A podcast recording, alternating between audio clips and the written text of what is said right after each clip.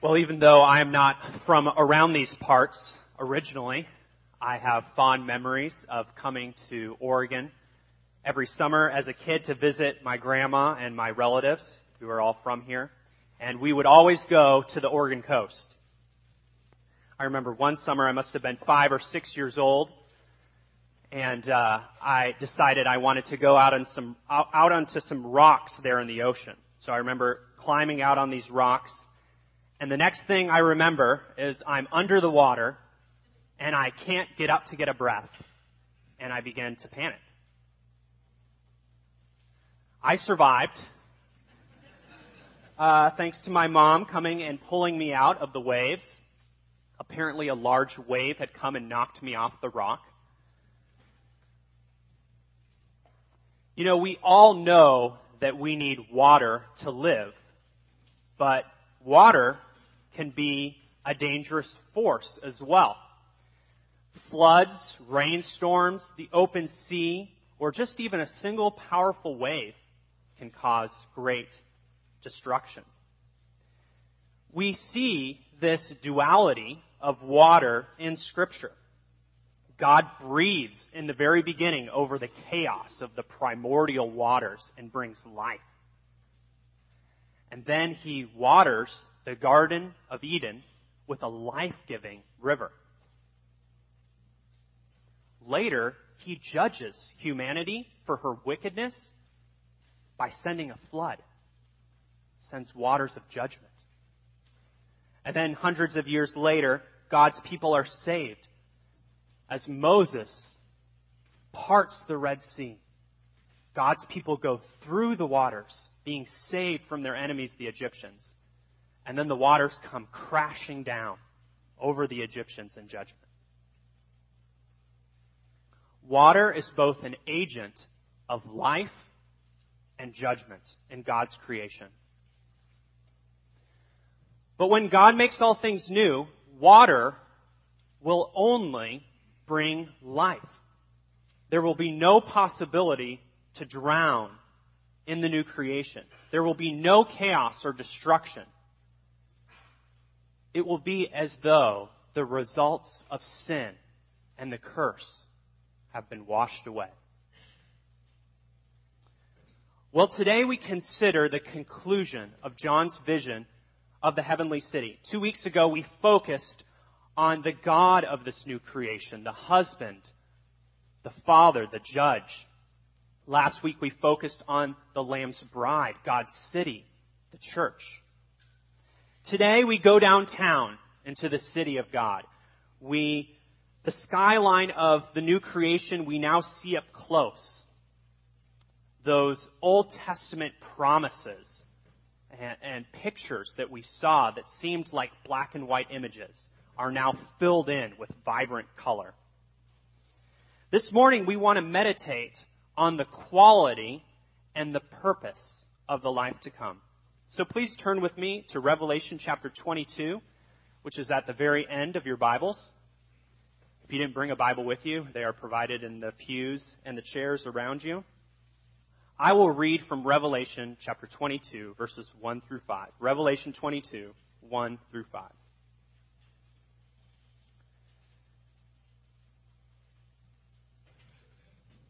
Then the angel showed me the river of the water of life, as clear as crystal, flowing from the throne of God and of the Lamb, down the middle of the great street of the city. On each side of the river stood the tree of life, bearing twelve crops of fruit, yielding its fruit every month. And the leaves of the tree are for the healing of the nations. No longer will there be any curse. The throne of God and of the Lamb will be in the city, and his servants will serve him. They will see his face, and his name will be on their foreheads. There will be no more night.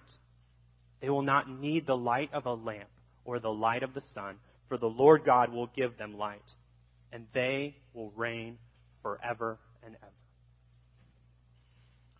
Well, as I mentioned, we want to consider in this passage the quality and the purpose of the life to come in God's presence. That will serve as the basic outline as we walk through this t- text and consider what God is saying to us this morning.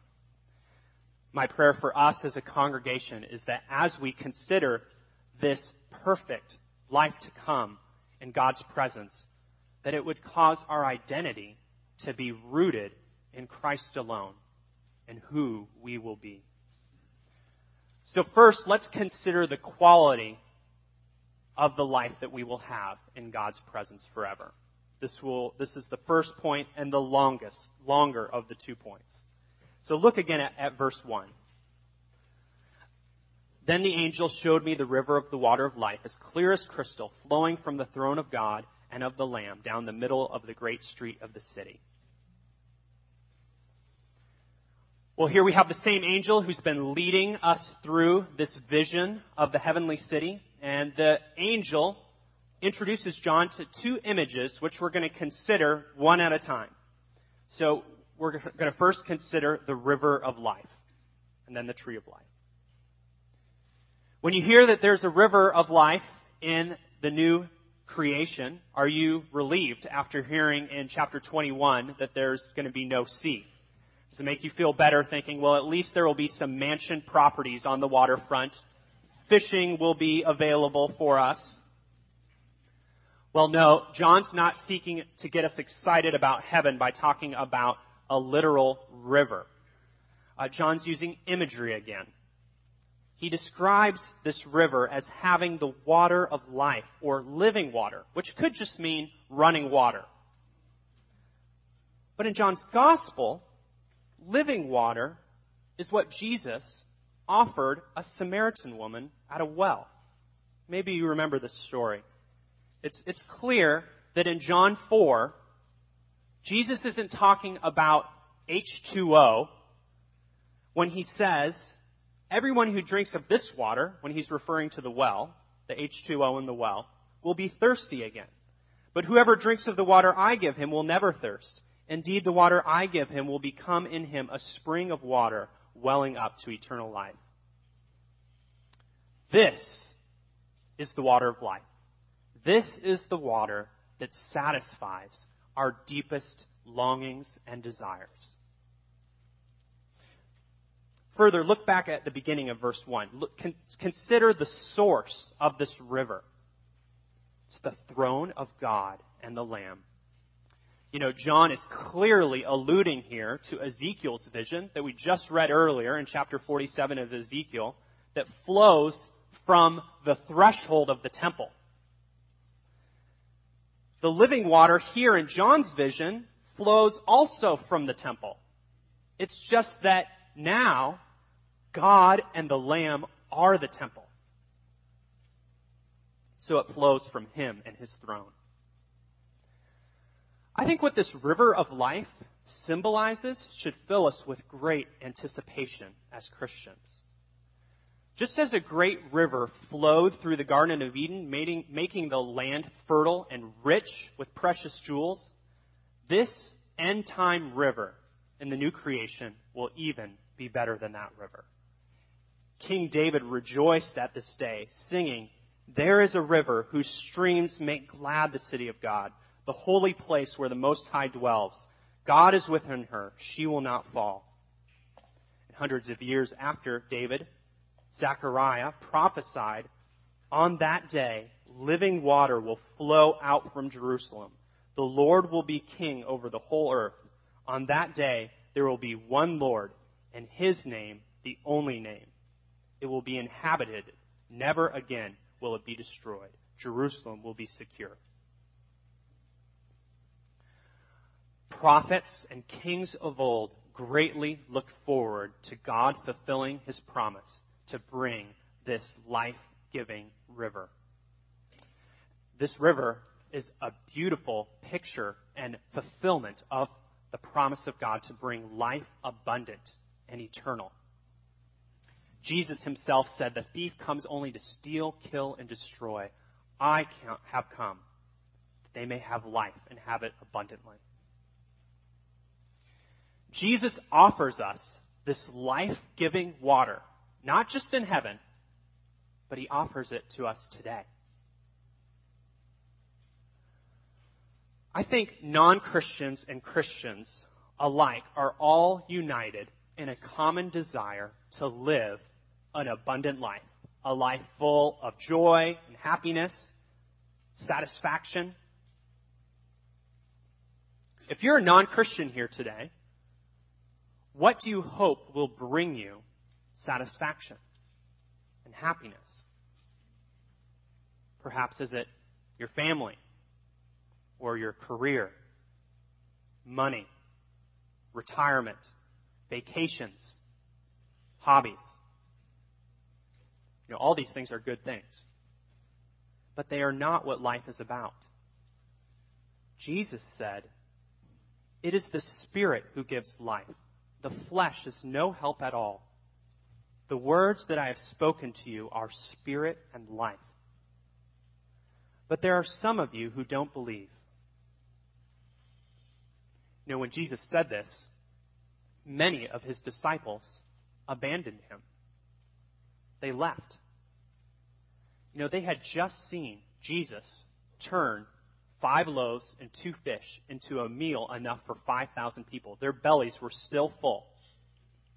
And then Jesus says this, and they leave. They were even called disciples. They were not ready to feed on Jesus in faith, but instead they were going for what they could see. You know, maybe they were confused. Maybe they didn't really understand what Jesus was saying here. But one thing is clear they didn't believe. You know, Jesus doesn't come to us today and answer all our questions. I don't even know from looking at this passage here if there's going to be a literal river and a tree in heaven. Jesus doesn't come to us and promise us a happy life today. In fact, he promises us suffering. He promises us that this life will be hard. But true disciples of Jesus recognize to whom else should we go? Lord, you have the words of eternal life. Are you thirsty this morning for something that will truly satisfy you? Your deepest longings.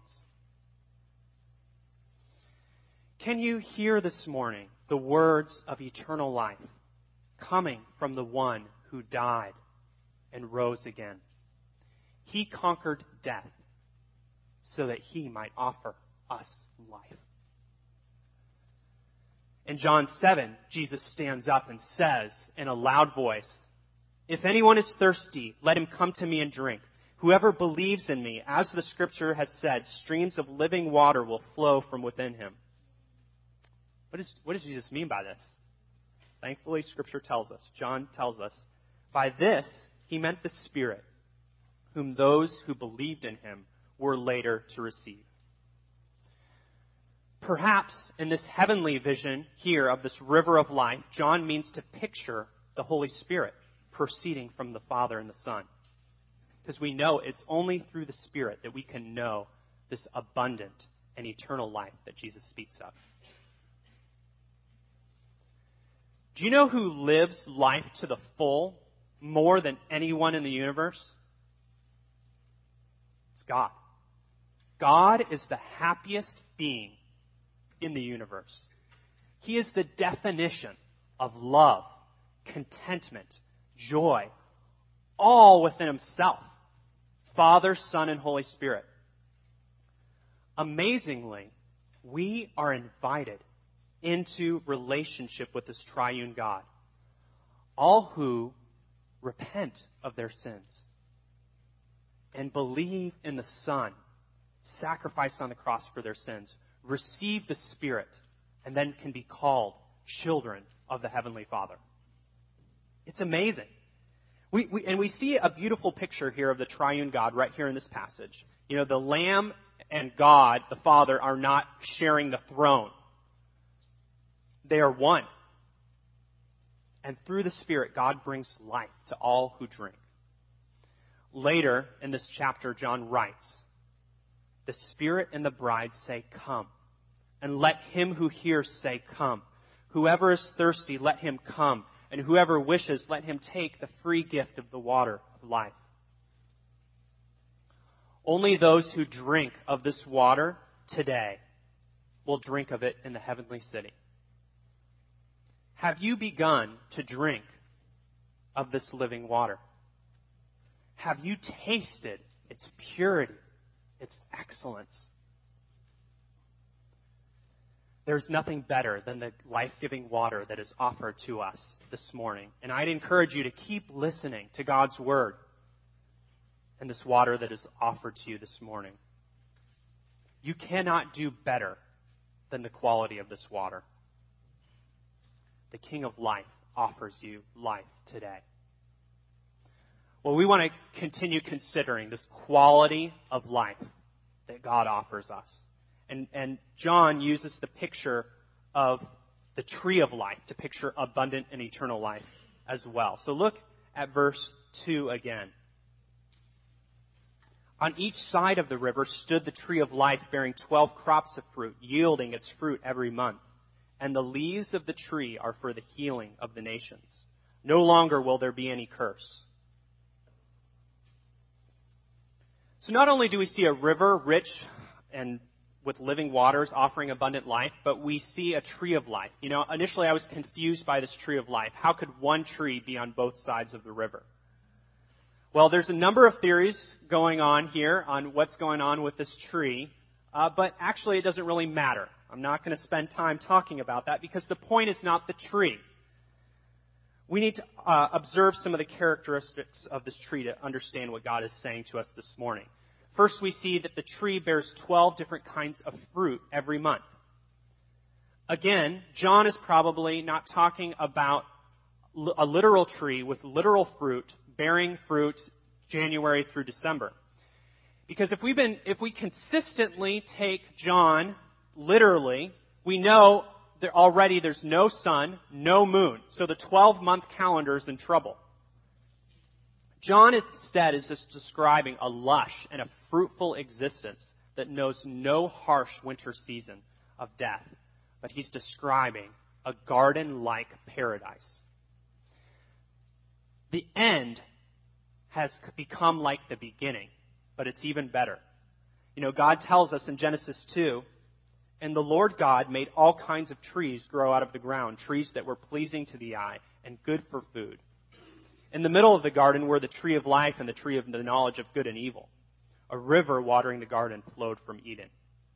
So in the Garden of Eden, man had full access to this tree of life, so there was no death or curse, and enjoying an abundant and eternal life.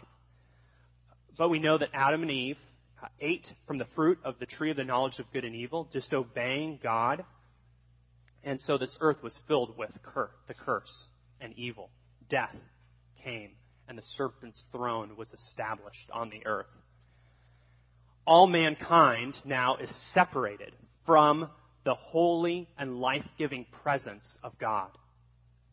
And an angel with a flaming sword guarded that tree of life. Eternal life forever seems out of reach for us. So we have these two bookends in Scripture bookending all of history. We have this tree of life in the beginning, and then we have this eternal tree of life to come. But how does man regain access to this tree of life eternally when we have disqualified ourselves from the tree of life by our sin and our rebellion against the king? Well, that's where the good news of the gospel comes in, doesn't it? 2,000 years ago, praise God, there was another tree. But this tree didn't seem like a tree of life. Instead, it seemed like a tree of death. An innocent, righteous man, Jesus Christ, who is God Himself, was crucified on this tree. His death on the tree paid the penalty for the sins that you and I have done so that we can know eternal life the apostle Peter writes, He himself bore our sins in his body on the tree that we might die to sin and live to righteousness. By his wounds you have been healed. The tree of life that brought death to our Creator and Redeemer, God, brings life to all who look on him now. This healing in John's vision which is pictured here in the leaves, is a picture of this once and for all healing that is offered at the cross. It's not as though diseased nations will continually come to this tree needing healing, because we know in the new creation, according to verse 3, there's no more curse, no more disease that needs healing, but there will be a continual and rich protection in God's presence. It's also significant that the leaves of healing provide healing for the nations. Usually in Scripture, the nations are God's enemies, fighting against Him in rebellion. But here we see that the nations can approach the tree of life and be healed.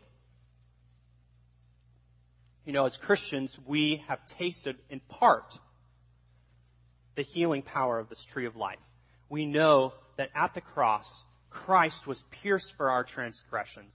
And when he was pierced, the blood and the water flow. The blood covering our sin and the water bringing abundant and eternal life.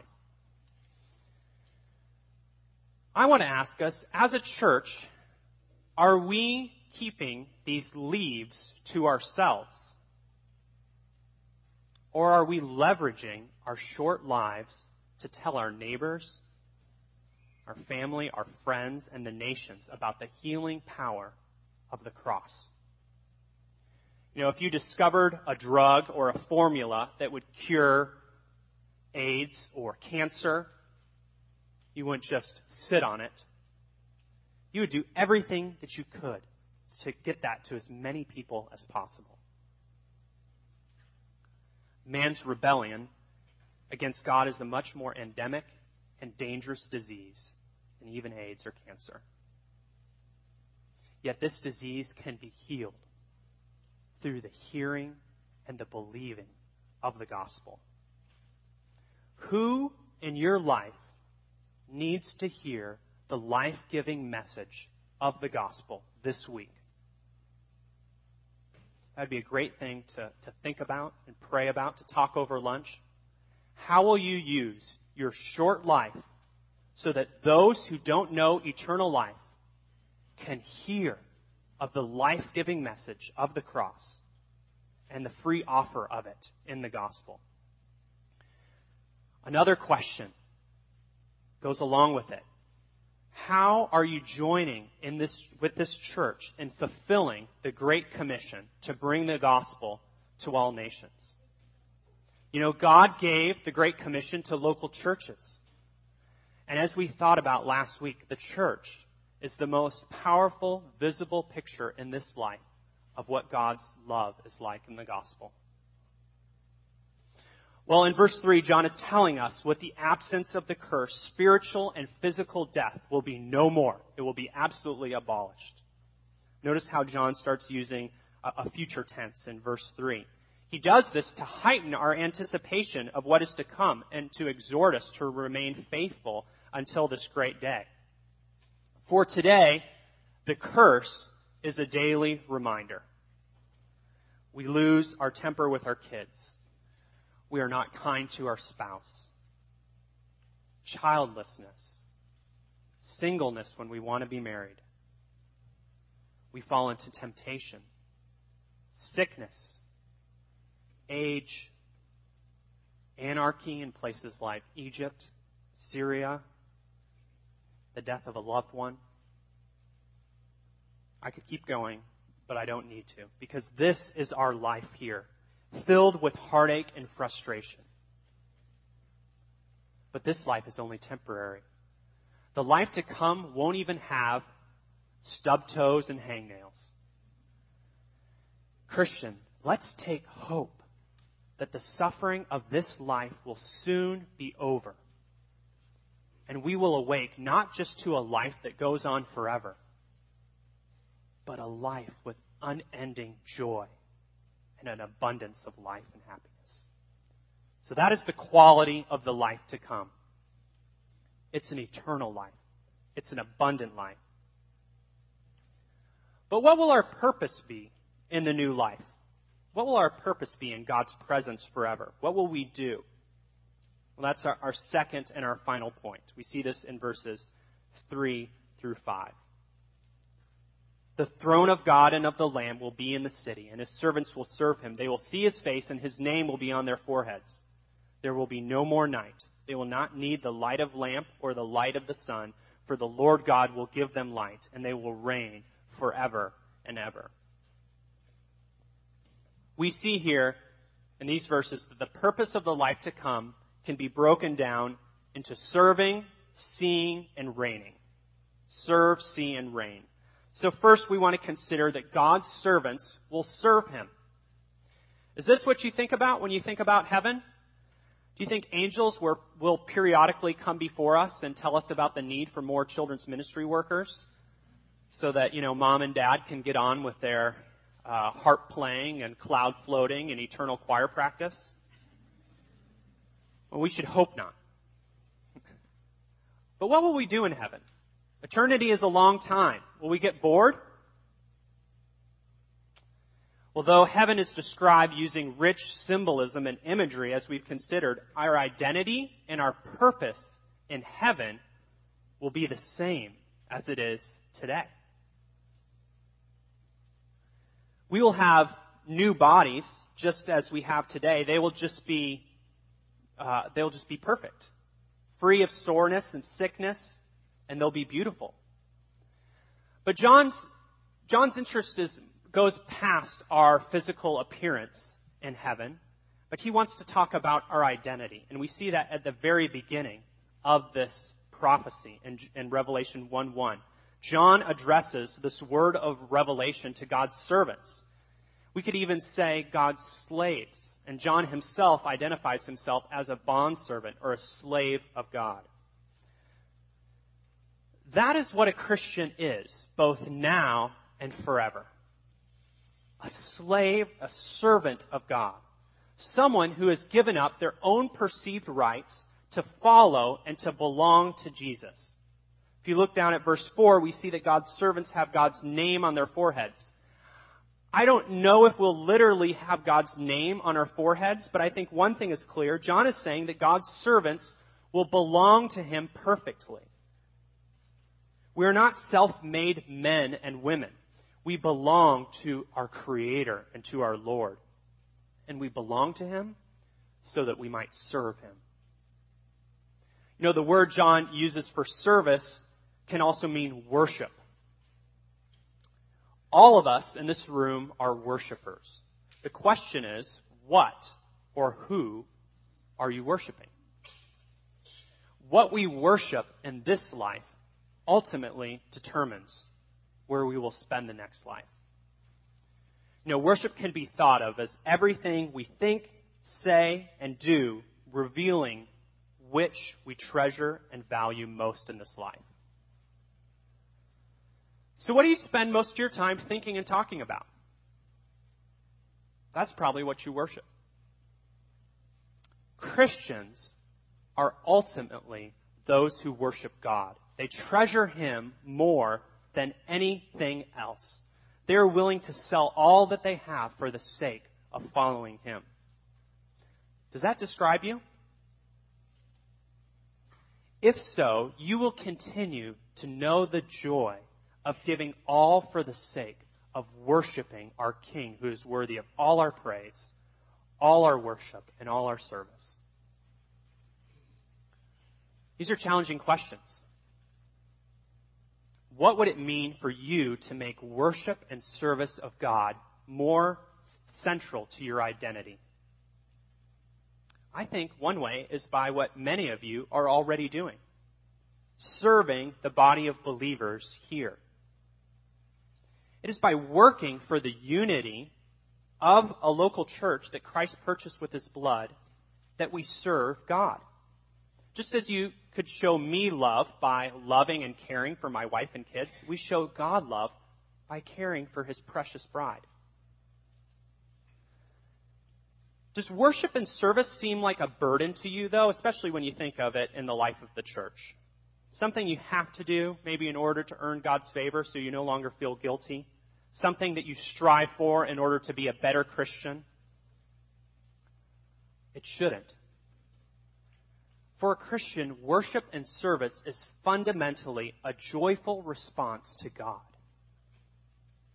Today we worship and serve in faith. We trust that Christ paid the penalty for our sins and he adopts us into his family today based solely on what he has done on the cross. And then we respond in belief, repentance, and following him. This is worship. There's nothing better than following Jesus. But there's also nothing harder. For much of what we see, hear, and feel calls into question even sometimes the reality of this unseen God. We struggle with doubt. We struggle with legalism. We struggle with temptation. But, Christian, press on. The day is almost here when our faith will be sight and our worship and service will be more joy filled and natural than ever. God's throne will soon be established on earth. You know, the answer to our Lord's and Savior's prayer is soon coming. When Jesus prayed, May your kingdom come, may your will be done on earth as it is in heaven. Surely God the Father will hear the prayer of his beloved Son and answer this in full soon. And God's throne will be established here on earth forever. You know, the joy of God and the Lamb's throne being here in our midst is probably emphasized in what we see here at the beginning of verse 4 the most. This is the second purpose that will characterize our life in the new creation. We will see his face.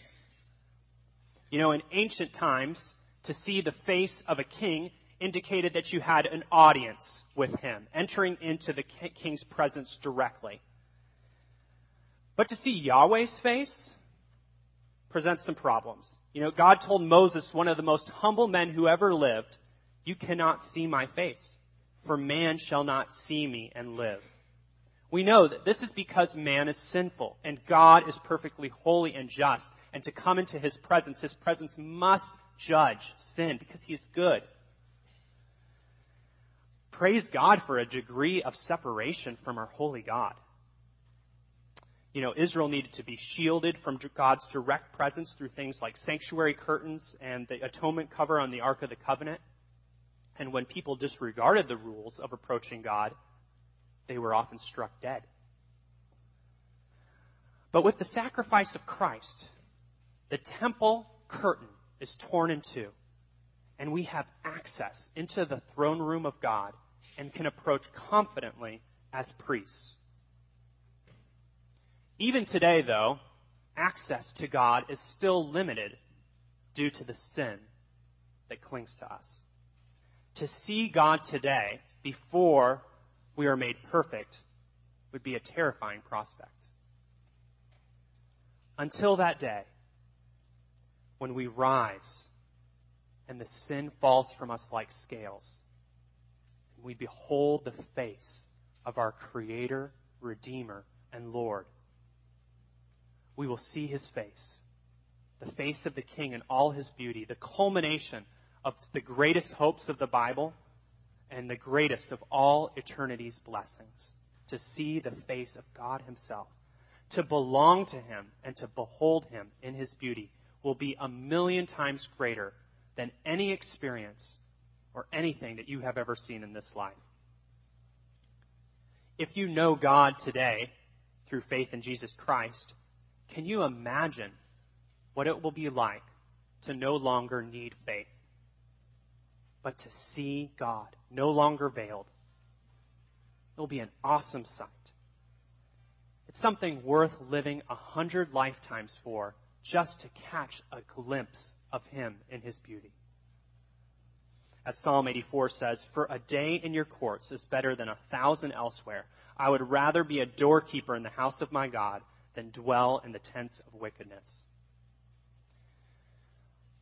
Well, the third and final purpose that will characterize life in the new creation is reigning. We see this in the verse in ver, at, the, at the end of verse five. You know, we've considered that we will be priest-like in our service of the King, but then we will be king-like in our reigning. In the new creation, Christians will share the throne with God Himself. We will reign eternally with Him.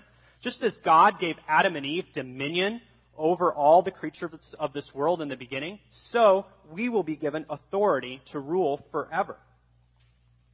You know, this is, this is a little bit of a mystery. You know, we're going to be joyful slaves of the king, but then we're also going to be king like ourselves, sharing the throne with the triune God. Who our subjects are, will be is not really clear in this passage, but Paul tells us in 1 Corinthians that we will judge angels. What that means, I have no idea. And just as our service will not be a burden in the heavenly city, so the authority that we are given, our reigning, will be nothing but joy and satisfaction. this is due to the absence of the curse. You know, the light of the Lamb. Our work will be completely unfrustrated. We will work in heaven, but it will be full of joy and satisfaction. We will be so unified with God that His purpose will be our purpose to reign. You know, today we use authority that, that God has given us often for selfish and destructive purposes. But authority is fundamentally a good gift that God gives. We are to bring creativity, leadership, and stewardship to God's creation today. And we will one day do that perfectly. Not out of selfish motives, but out of a desire to see God's glory fill the entire universe. Well, we should conclude. What will life be like in heaven? Well, the quality of life to come is incapable of exaggeration in its joy and beauty. We will not just know life eternally, but it will be an abundant life where the joys that our first parents knew in the garden will pale in comparison to the joys that we will know. What will we do in heaven? What will our purpose be? Well, we will serve and worship the King as a servant, dwelling in his presence, seeing his face, and reigning with him forever. Does this future certainty comfort you today? Does it motivate you to persevere through the temptations to compromise? You know, God would have us, His people, Hinson Baptist Church, begin to reflect together what we will be forever. So let us consider where our treasure is. Let us consider our service. Let us consider our fundamental identity. Is it in Christ alone? You know, we are broken and imperfect shadows of what we will one day be. But when Christ comes again, the whole universe will be filled with his light. It will be beautiful and brilliant. There will be no need of sun, moon, stars, or lamps. His glory will fill the entire earth and his people will delight in his beauty as they dwell with him forever. Is this your hope? If it is, you can have full confidence that when your eyes close in death to this life, life will have just begun. Will you pray with me?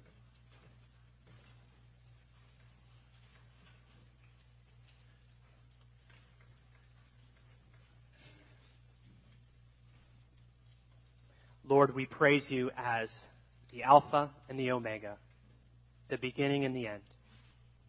Lord, we praise you as the God who is worthy of all our praise, worship, and service. Lord, we praise you as the King who conquered sin and death and is coming again soon. Lord, we pray that you would come quickly, Lord Jesus. We pray that you would establish your throne here on earth soon. Lord, we ask these things as your children. In Jesus' name, amen.